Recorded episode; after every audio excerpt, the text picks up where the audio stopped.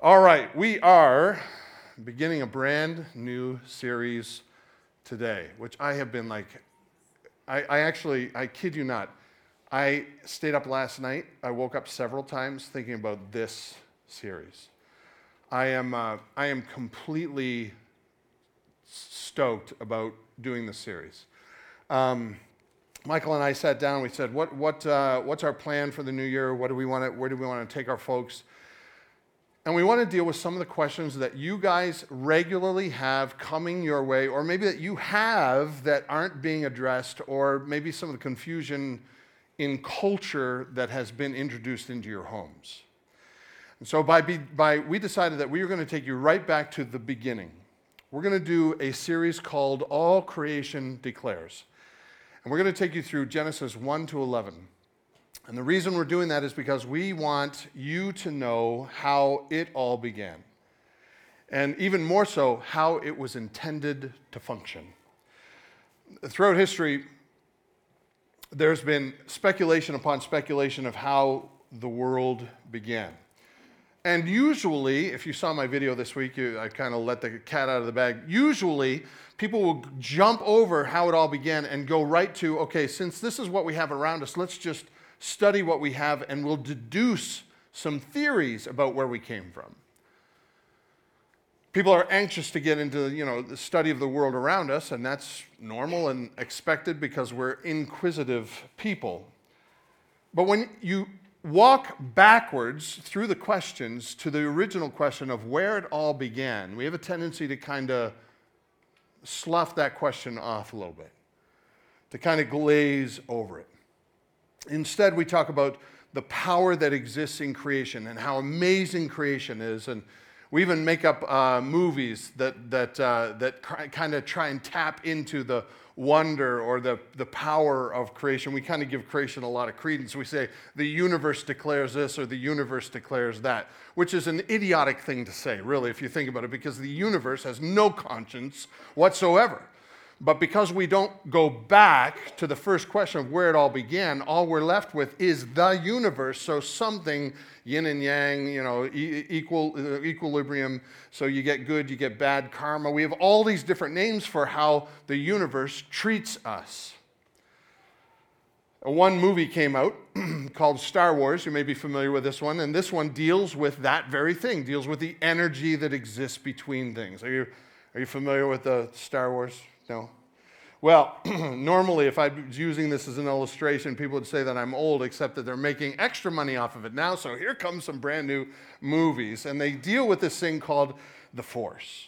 The force is, exists, it's this energy that exists between all things, and it's the energy inside of us, and it's, it's almost the energy between all things.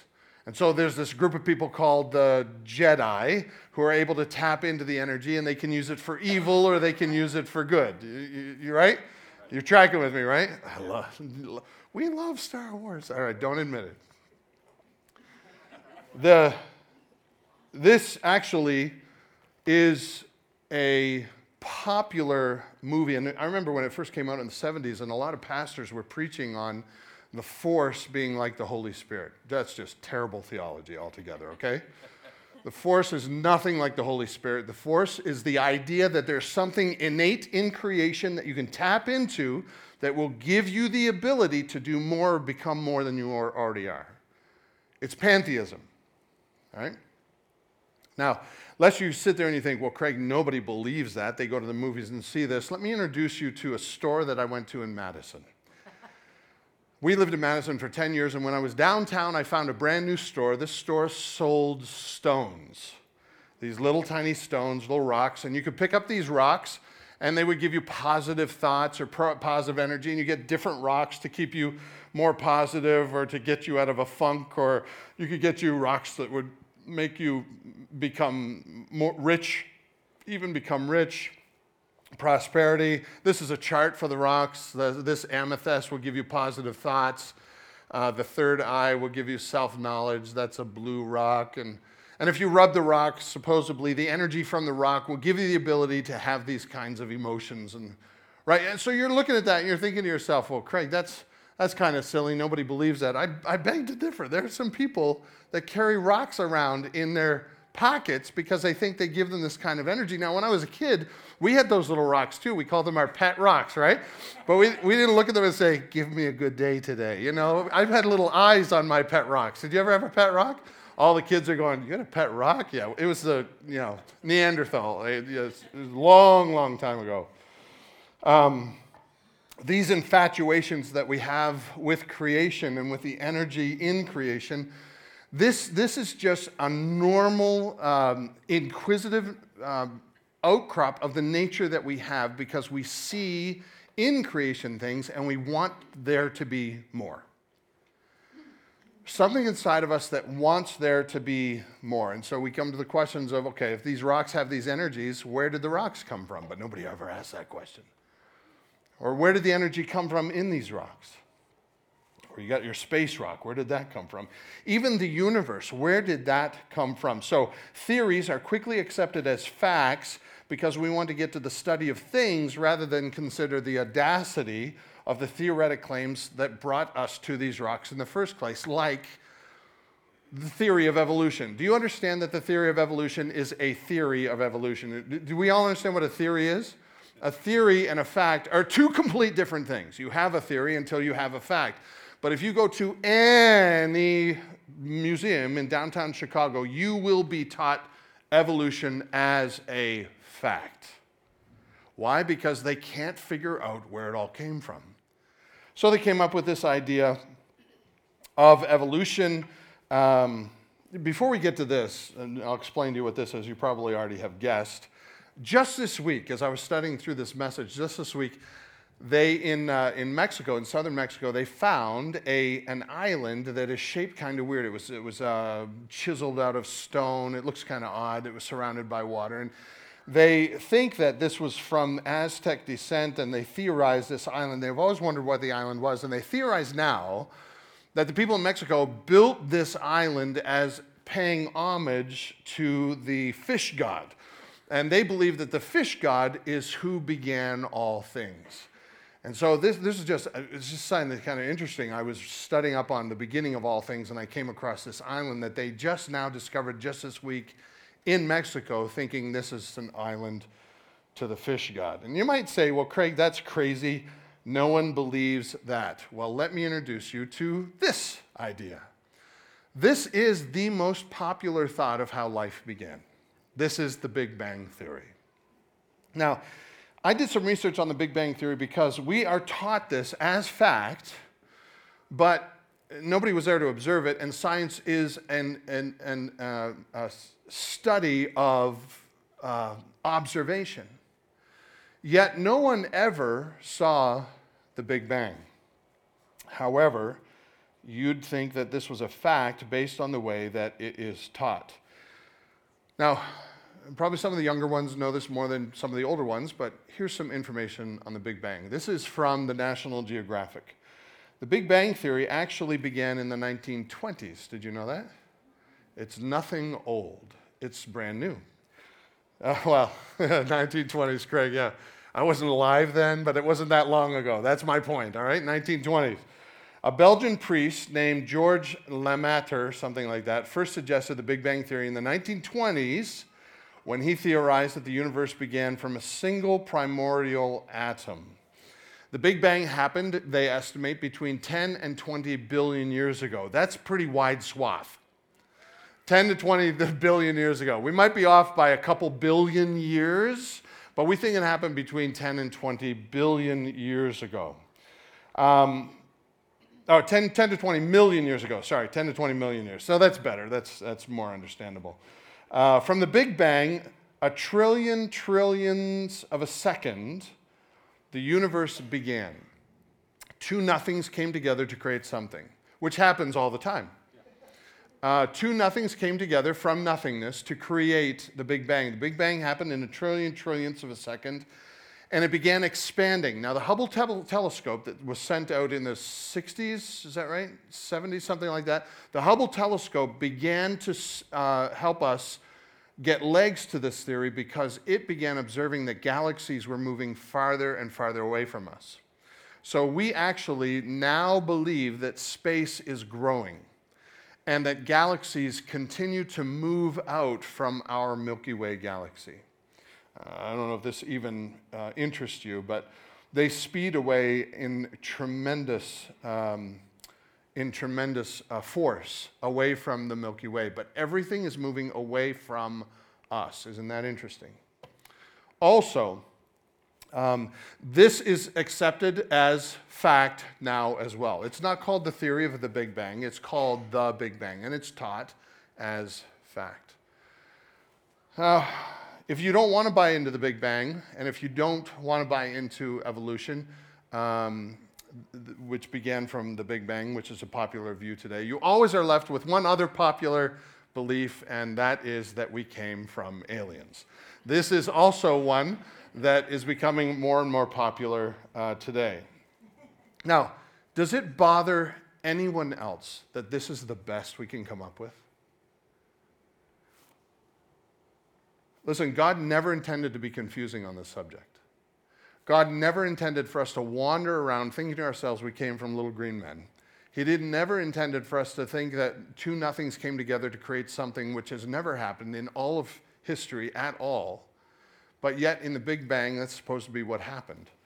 And when you get to that question, even in the National Geographic article that I read, the last paragraph said, when some people ask how the Big Bang began, we have no information on that because they can't answer that. But what God does for us is He intentionally gives us information so that we don't fall susceptible to these theories. He intentionally did not make it confusing. He even puts it at the beginning of the Bible to make sure that we understand it, that we get it. And here's what he says Genesis 1 1, the very first verse. In the beginning, God created the heavens and the earth. The earth was without form and void, and darkness was over the face of the deep and the Spirit of God was hovering over the face of the waters. These are the first two verses of God's Word. In this series that we're going to be doing, we've called it Creation Declares because all of creation is meant to declare to us something about us and something about God. It is why we have creation.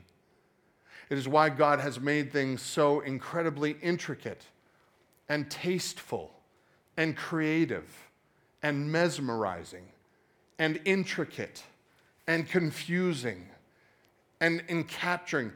This is why God gave us creation, so that we could look at creation and realize who He is and who we are. Genesis was written for our admonition, just like the rest of, cre- uh, the rest of the Bible. Genesis 1 to 11 are the foundation of how we understand what creation is here for. Genesis 12 begins Abraham's journey as the father of the Jewish nation. Over the next few months, we're going to be studying Genesis 1 to 11. We're going to be looking at our history and our beginnings because Genesis was not written to us. Genesis was written to the Jewish people under Moses. Genesis was written for us. The Hebrews were torn apart by tales of how life began. They had come out of slavery, as you well know, in Egypt, and God gave this revelation to Moses, and he began penning down these words because these Jewish people were beginning to dismantle their belief system on a regular basis based on the false narratives that they heard in Egypt of how life began. Egypt was polytheistic. There were all kinds of gods. All of the 10 uh, plagues that came against Egypt were all 10 plagues that were directly against certain gods in Egypt. God wanted to declare himself as the one true God, so he decimated each one of these gods. In the same way, when these people are now coming across, they are influenced, infiltrated in their minds with theories of how life began, and all of them included the polytheistic beliefs of Egypt. And so God gives Moses a revelation, and the first few words are just so you're not confused, in the beginning, God, Yahweh, created the heavens and the earth. The narrative that God gave to them is the same, narrative He gives to us to tell us who we are and tell us who He is. Creation is meant as a tool. It's not meant to be the end of all things. It's not meant to be the thing that we get our energy and our hope and our love and our joy from by sticking a stone in our pocket. Creation is meant for us to study so we come up with one solution, with one conclusion, and that is what an awesome God created all of this. Creation was given so that we would observe it and it would draw us to worship the Creator. When we try and manufacture answers to our beginnings without including God, we lose life's purpose.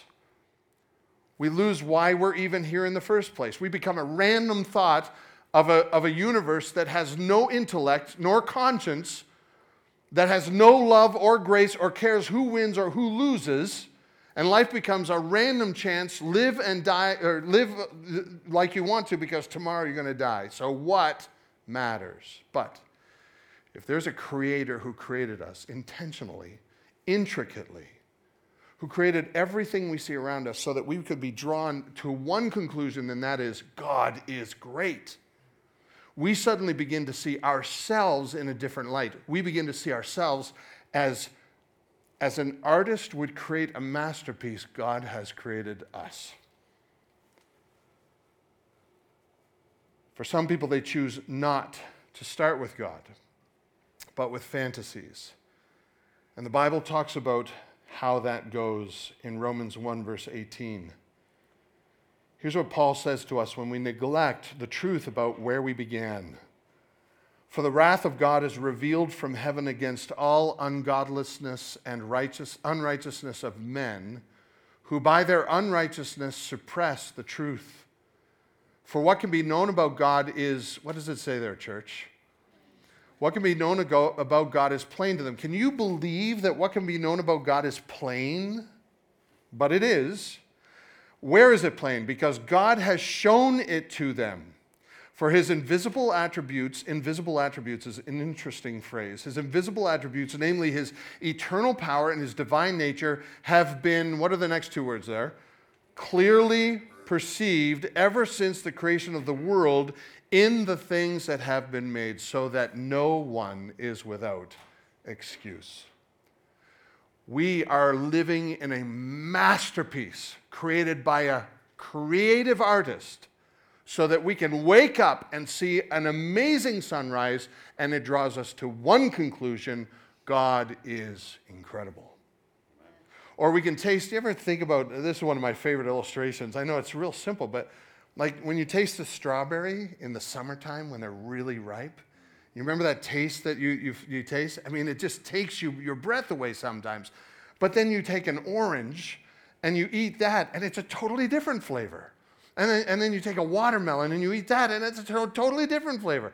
And all, we have grapes in the back, and you pop those in your mouth, and you put them with cream cheese, and it's another different flavor.